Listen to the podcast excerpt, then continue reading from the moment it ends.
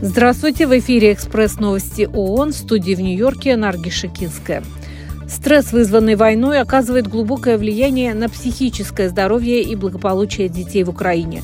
В настоящее время, по оценкам, полутора миллионам детей грозят психологические проблемы.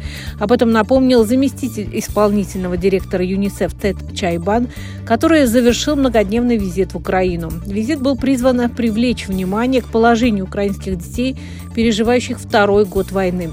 В ЮНИСЕФ подчеркивают, что в Украине продолжаются грубые нарушения прав детей. По сообщениям, с февраля 2022 года погиб или получил ранение 1781 ребенок. Школы, больницы и объекты водоснабжения оказываются под ударом.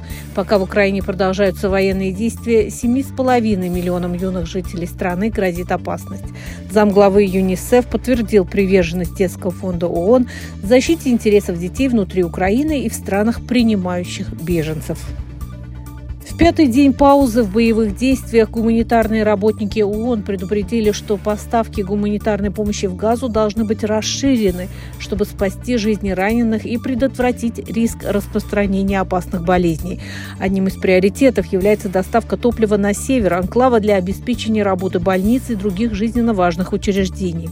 Представитель детского фонда ООН ЮНИСЕФ Джеймс Элдер передал сообщение врача о том, что недоедающим детям с ослабленной иммунной системой угрожают диарея и респираторные инфекции. Согласно ВОЗ, на севере Анклава все и везде остро нуждаются в медицинской помощи. Конец цитаты. Но не могут ее получить. По последним данным, доставка гуманитарной помощи ускорилась на юге сектора, куда большинство из внутренне перемещенных лиц перебрались в поисках убежища. В канун Всемирного дня борьбы со СПИДом, который отмечают 1 декабря, объединенная программа ООН по ВИЧ-СПИДу ЮНЕЙДС призвала правительства стран расширить возможности сообществ и организаций гражданского общества, чтобы усилить борьбу со СПИДом.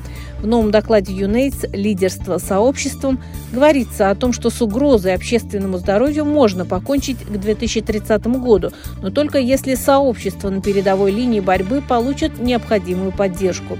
В докладе, представленном в Лондоне в ходе мероприятия, проведенного общественной организацией Stop Aid в честь Дня борьбы со СПИДом, отмечается, что сообщества являются движущей силой прогресса.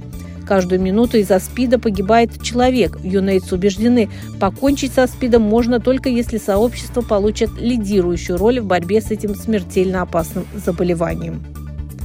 Управление Верховного комиссара ООН по делам беженцев УВКБ объявило во вторник о том, что лауреатом премии имени Нансена за 2023 год стал Абдуллахи Мире, журналист и бывший беженец, отстаивающий право на образование и передавший 100 тысяч книг детям беженцев в Кении. Мире родился в Сомали, а вырос в лагере беженцев в Кении. Желание служить своему сообществу заставило его вернуться из Норвегии в Африку. Мире работал журналистом в Кении и создал там организацию Refugee Youth Education Hub, которая открыла в лагерях для беженцев три библиотеки, укомплектованные подаренными книгами, и расширила возможности обучения для десятков тысяч перемещенных детей и подростков. Премия будет вручена 13 декабря на церемонии в Женеве в ходе глобального форума по проблемам беженцев беженцев. Премия Нансена ежегодно присуждается за заслуги в области защиты прав беженцев. Выступая в Совете безопасности ООН, заместитель специального посланника ООН по Сирии Наджат Рачти заявила о необходимости срочно разрядить ситуацию в стране и во всем регионе.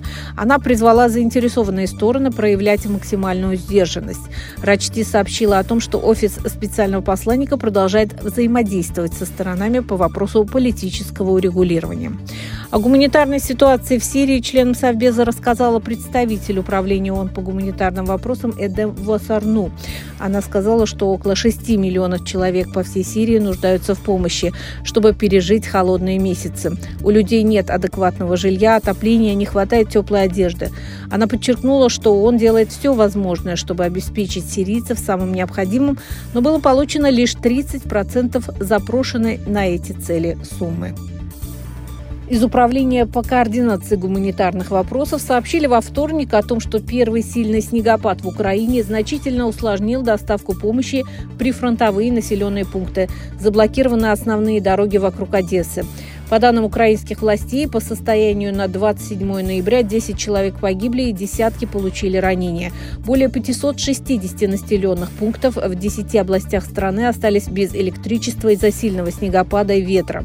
В то же время местные власти сообщают о продолжающихся боевых действиях в центральных и южных районах Украины, в результате которых гибнут мирные жители, повреждаются школы и жилые дома. Несмотря на эти трудности, как подчеркивают в пресс-службе ООН, гуманитарные организации продолжают оказывать помощь по всей стране, в том числе людям, находящимся вблизи линии фронта. Это были экспресс-новости ООН. Всего вам доброго.